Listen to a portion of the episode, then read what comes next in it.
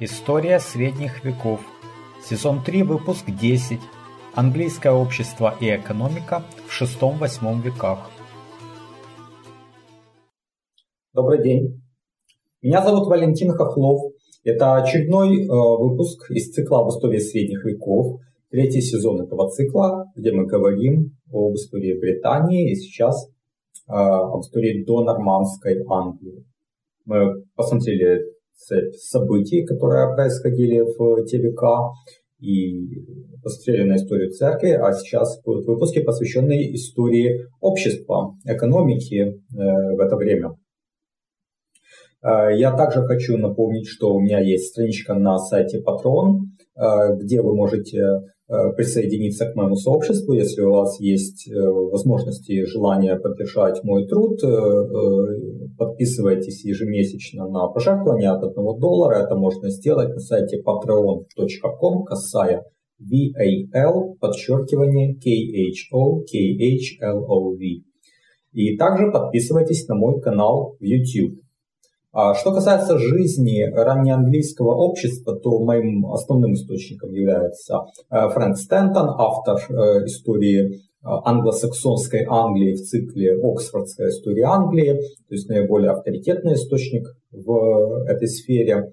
И вот описывая свои предположения о структуре раннеанглийского общества, э, он делает несколько допущений, потому что, естественно, четких каких-то документов там 6-7 века практически не сохранилось. Так вот, допущение следующее. Первое, что переселение англосаксов в Британию начиналось с рейдов небольших э, дружин под руководством э, таких вождей, как Элли, у которого было три корабля, э, Кердик или Чердич, у которого было пять кораблей. И вот эти небольшие группы э, не могли оказать существенного влияния на общественную жизнь Британии.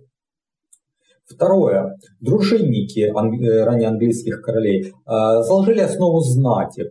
И вот это предположение основывается на законах короля Этельберта, это начало VII века, в которых уже видно знатное сословие или его зачатки. И третье предположение, то что основная часть раннеанглийского общества была представлена э, свободными крестьянами, опять же можем судить об этом э, косвенно, исходя из анализа законов э, короля Этельберта. Вот, потому что у вот этой основной части свободных крестьян не было никакого иного господина, кроме самого короля. А от себя добавлю, что здесь вижу ряд параллелей с королевствами франков и вестготов, и скорее общее, чем различие. Значит, э, все эти племена пришли на территорию, э, где уже существовало развитое общество, были э, публично-правовые институты. А в VI веке помимо исчезновения центрального правительства в Риме, существенных изменений в жизни этого общества не произошло, а тем более резких. Об этом пишет и Гизо, который был основным источником для первого сезона цикла, и Лебек, который описывал э, франкское королевство времен мировингов. То есть мы видели, что общество в VI веке жило абсолютно так же, как и в V веке, э, кроме ну, того, что изменилось центральное правительство, вместо императора стали варварские э, короли. И, скорее всего, э, в том же ключе происходило развитие раннеанглийского общества. Значит, то, э, на что мы можем опереться, это э, в первую очередь законы короля Ине в Уэссексе, э, это конец VII века. Мы можем проследить развитие тенденции по сравнению с тем, что было в законах короля Этельберта в Кенте на начало VII века. И там изменений не очень много. Схожесть заключается в том, что основная часть общества это свободные крестьяне, это кеорлы, э, хотя вот в Уэссексе уже более выражен элемент знатных семейств, но это почти сто лет спустя.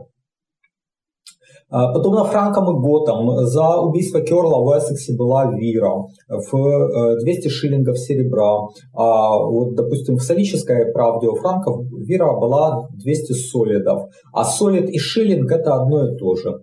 Значит, э, а в Кенте вира была 100 шиллингов, но, правда, золотом. А, и вот Стентон оценивает соотношение. Вот э, это 100 э, шиллингов золотом, как 2000 серебряных шиллингов, что, конечно, гораздо больше.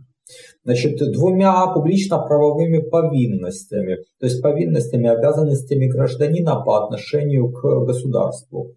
были служба в народном ополчении Фирде и поддержка королевского двора своего рода натуральным налогом, который назывался феорм.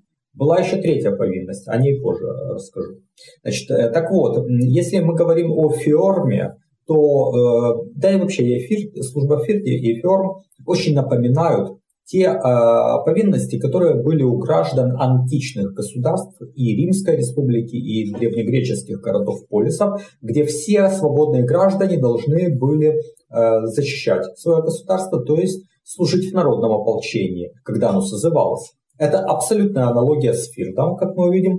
Значит, а налоги, конечно, в Римской империи уже взимались в денежном выражении, то есть такой вот натуральный ферм э, кажется неким регрессом, но если мы учтем, что все-таки ранние английские короли – это вожди германских дружин, э, то ну, как бы обычай взимать такую вот дань в натуре Э, продуктами труда, короче, э, продовольствия, э, мне кажется нелогичным. Так что вот этот ферм в таком натуральном виде, опять же, вы увидите, в чем он будет заключаться, он кажется довольно логичным. Основной податной единицей был хайд. Ну, кстати говоря, в римское время тоже основной такой налоговой, налогооблагаемой единицей был надел земли, измеряемый югером.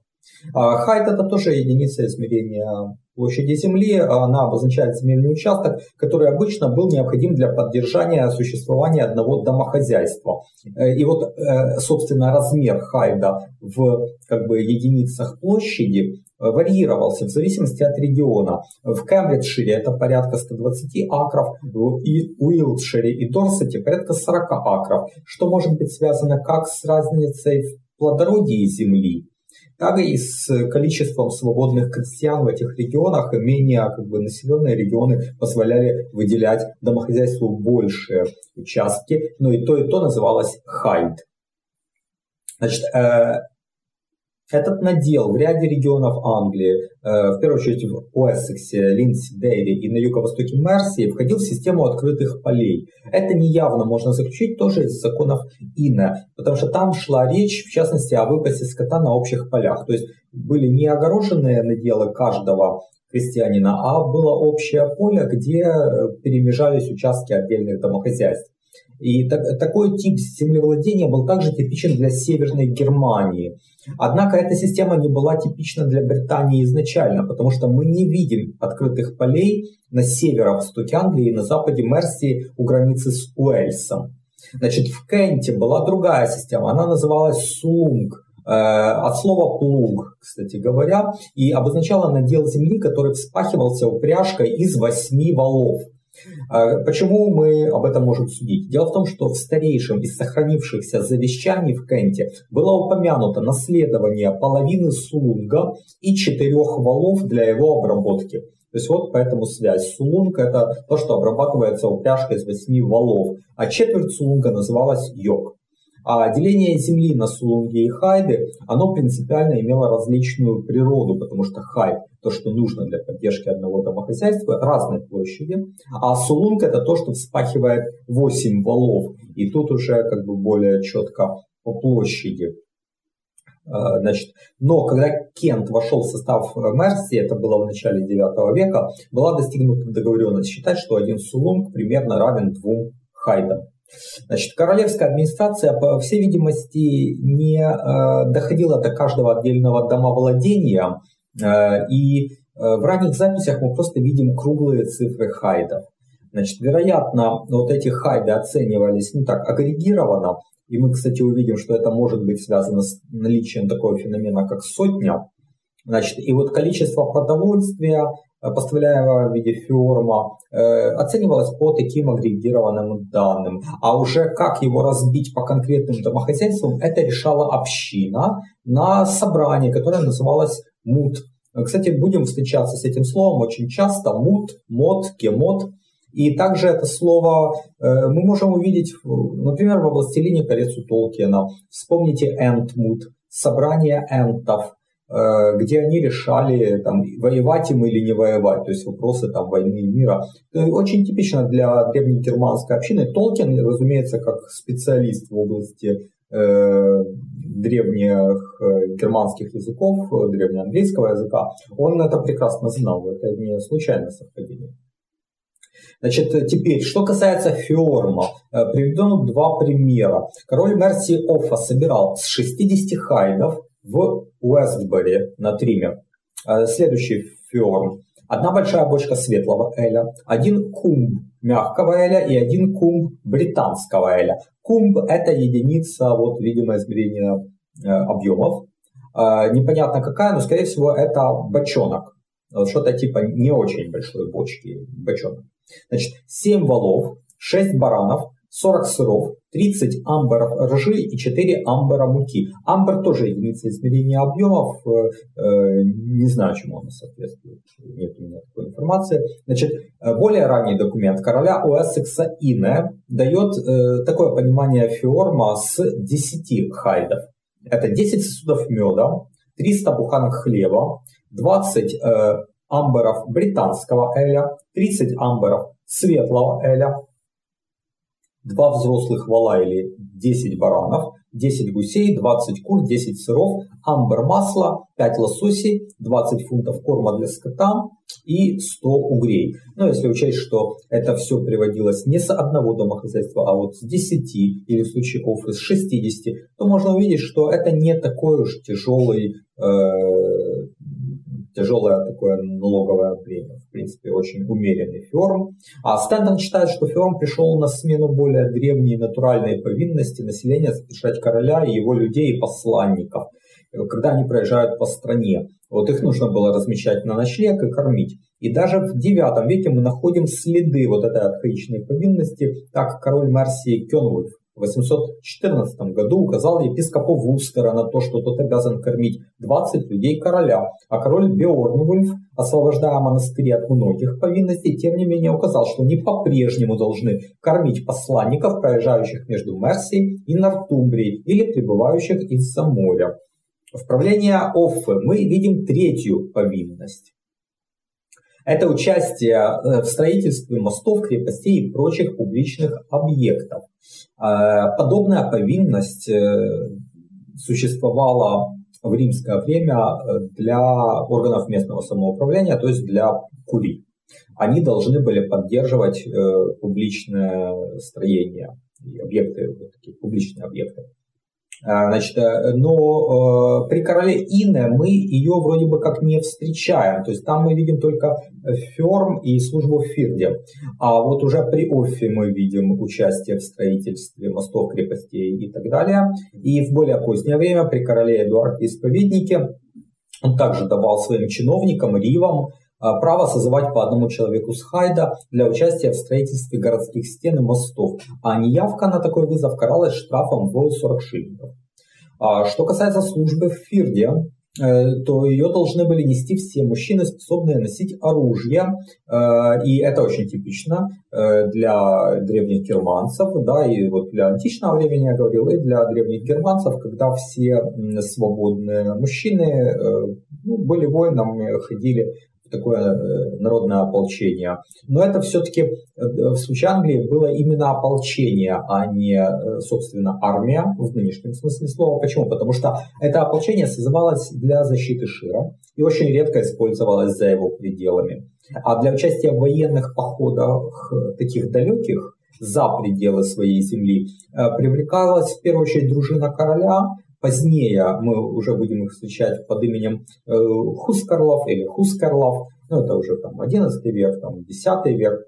Э, а, ну и раньше, видимо, были дружины у королей, такая ближняя дружина. И также знатные люди, э, тены или таны, позднее это эквивалент барона, и это уже человек, который не пашет, не жнет, а только несет военную службу, но не является членом ближней дружины. То есть это вот такая региональная знать, основа будущих э, феодалов. Э, но э, вот Стэнтон интересно замечает, что, по его мнению, вот такая основа такой профессиональной армии возникала не из-за бедности киорлов, Потому что, ну, можно подумать, что чтобы быть профессиональным воином, нужно иметь достаточно денег для обмунирования, для экипировки. Но вот Стэнтон пишет, что вплоть до середины XII века крепко стоящий на ногах крестьянин мог себя экипировать ну, практически так же, как рыцарь более поздней эпохи, там 11 начала 12 века. Э, так что э, это все-таки не, не в этом, возможно, дело.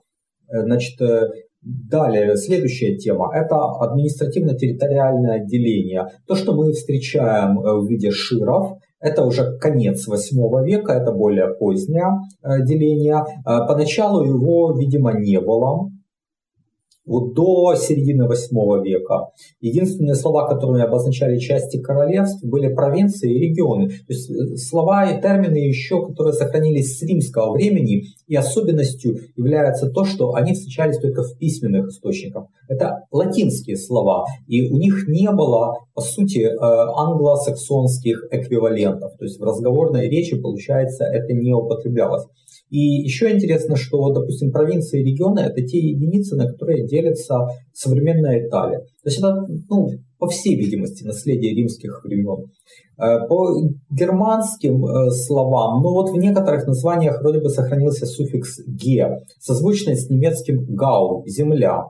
Известно староанглийское слово «мэгд» – род, семейство но это может указывать на какие-то следы родоплеменной организации. Более важно, сохранился рудиментарный суффикс «сетан», например, в слове «уилсетан», что обозначало «люди у реки Уайли». Э, позднее это трансформировалось в Уилтшир.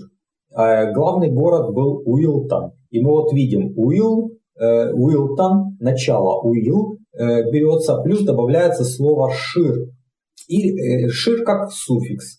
И также был суффикс более, видимо, ранний, сет, созвучный с, со словом сетам, э, потому что э, вот есть Дорсет, известный такой регион, и вот он назван от имени главного города Дорчестер, значит, или рядом Сомерсет, там главный город Сомертон. То есть мы видим, да, берется начало названия города и добавляется Сет. А со временем, видимо, вместо Сет э, или Сетан стали говорить Шир, потому что вот Чешир – это регион с главным городом Честер, Йоркшир, э, понятно, Йорк, э, Оксфордшир, Оксфорд и тому подобное. Но это больше такие территориальные образования. А меньшим территориальным образованием была сотня, по-английски hundred. Но вот это буквально значит сотня. И Стентон пишет, что первоначальные регионы делились на сотни по площади хайдов. То есть в идеале это было 100 хайдов. Вот это такая единица. Но на самом деле в реальности э, размеры сотни варьировались. Это не обязательно было 100 домохозяйств. Значит, э, свободные люди, которые э, ну, как бы образовывали сотню, они собирались на народные собрания. По латыни они назывались популария консилия. Это мы встречаем в начале IX века при короле Мерсии Кенульфе, а вот в конце IX века в правлении Альфреда Великого примерно тот же самый институт назывался фолк-гемот. То есть видим, да, фолк – народ и гемот – собрание, народное собрание. А, абсолютно та же идея, только уже англосаксонское название. И что, что делало это собрание? Оно было судом в гражданских делах, оно распределяло феорум по домохозяйствам, и оно решало, кто будет призван в фирт от э, этой сотни. Значит, собрание обычно собиралось под открытым небом э, раз в четыре недели. Вспомним э, собрание э, архимтруков у франков, древняя германская община, тоже очень похожа. Вел королевский чиновник, которого называли Рив. Э, в дальнейшем, кстати говоря, когда сотни группировались уже в Ширы, то э, Рив Шира назывался Шир-Рив или же Шериф. А более крупные объединения, их возглавлял Олдерман, а вот таким чиновником, э, Ривом, был э, Хай-Рив. И вот, кстати говоря, иногда еще его называли вице-граф. Э, так что Рива можно считать вообще-то эквивалентом Бальи, но Бальи появились гораздо позже, в высоком средневековье, там при Филиппе Августе, и позднее мы встречали в Иерусалимском королевстве и в Ахейском княжестве. То есть это типичный такой э, термин для чиновников высокого средневековья, а Рив это гораздо более ранний термин. Но по сути то же самое. Значит, э, с VII э, века мы также видим практику, когда короли жаловали определенные земельные наделы, освобождая их из от ряда публично-правовых повинностей. То есть они выделяли эти наделы как бы в какие-то другие формы, которые уже регулировались приватным правом. Это вот было важной вехой на пути к феодализму. Вообще вот Англия шла к феодализму э, параллельно с континентальной Европой и не совсем так, как э, королевство франков. То есть э, они не совсем синхронно эти события проходили. И вот в Англии особенностью было то, что э, с конца VII века распространилась практика издания хартии. Ну, скорее всего, ее архиепископ Теодор э, принес э, из Греции. И вот в хартиях была обозначена, на каких условиях и э, как жаловалась земля. Вот ранние хартии, это в Уэссексе при короле Кине Вульфе 778 год, в Мерсии при короле Офе 788 год, но вот более подробно в карте короля Этли Вульфа 855 года прямо указывается, что пожалованная земля освобождается от всех повинностей, кроме службы в Фирде и участия в строительстве мостов. То есть видим, что прочие публично-правовые как бы, повинности король не взимает. И они отходят к лорду, которому эта земля отдавалась. В частности, расследование правонарушений и э, судебные дела на этой территории становились уже делом лорда, а не короля. Значит, э, и Феорн тоже собирал лорд, а не король или его олдерман. То есть фактически это то, что позже станет феодом в Европе. Э, а в Англии же такие вот наделы назывались Бокленд или позднее Букленд, то есть книжная земля, земля, выданная на основе хартии, противовес Фолкленду, то есть земле, которая была как бы общинной, общественной, публичной, и на которой в полной мере все публично-правовые повинности взимались в пользу короны. Вообще большой вклад в понимание разницы между Буклендом и Фолклендом внес русский ученый Виноградов, который в конце XIX века, как можно так перефразировать, э, открыл англичанам пласт их собственной истории. Даже вот Стэнтон пишет про важность э, находок Виноградова. И, кстати говоря, э, Виноградов, будучи еще в России, он сделал перевод трудов Гизо на русский язык. И я думаю, что э, идеи Гизо, его взгляды на становление феодализма оказали большое влияние на э, взгляды самого Виноградова. Значит, однако у Букленда, в отличие от феодов в Европе, есть некоторые атрибуты Алода, в то время как Фол, Фолкленд это чисто общественные земли, как они были в римское время, а вот именно общественными. Э, пример. Один человек мог владеть и Буклендом, и Фолклендом. При этом Букленд передавался по завещанию, как частная собственность, как аллот. А вот передача Фолкленда требовала издания Королевской хартии, то есть э, публично-правового документа. Э, далее еще один пример. Стентон приводит его. Это 858 год. Король Кента, Этельберт, совершил обмен земель со своим министром Вульфлофом. Так вот, э, как это было обставлено? Э, Вульфлов э, получил земли в Оссингу, Оссингвелле. Они были пожалованы как Букленд, соответственно, король потерял право взимать фьорд с этих земель. Это отошло Вульфлову. Для того, чтобы компенсировать себе эту потерю, король у Вульфлофа как бы взамен взял земли в Мершеме и превратил их в Фолкленд. Так прям и написано, сделал их Фолклендом. А получается, что это значит? Он наложил на них публично-правовые повинности. Э, и вот тут мы видим очень четко как бы разницу между Буклендом и Фолклендом и как бы правовой режим этих территорий. Интересно также, что такое министр в этом контексте. Э, ну, мы знаем, что полноправный король в то время звался Рекс, суверен, над которым никого не было. Э, мы можем проследить эволюцию титулов последнего короля Эссекса, когда Эссекс был включен в состав Мерсии. Поначалу этого человека звали Рекс. Потом, когда его королевство было включено в состав Мерси, его стали звать Субрегулус, то есть типа подчиненный король или вице-король. А позднее его же стали называть Дукс, то есть герцог или же Олдерман. И этим полностью подтверждается мое предположение, что Олдерманы в Англии 8-9 века соответствовали континентальным герцогам. В то же самое время в Англии были люди, которых называли графами именно вот по латыни, комес. Потому что Эрл это другое, а о них будем позже говорить, этого еще не было тогда. А вот были комос, графы, это слово использовали э, в его изначальном римском смысле для приближенных короля, то есть его компаньонов, ведь комос это по латыни компаньон. И вот в харте короля Уэссекса Кидна Вульфа 778 э, года э, написано, что он жалует земли некоему Бике.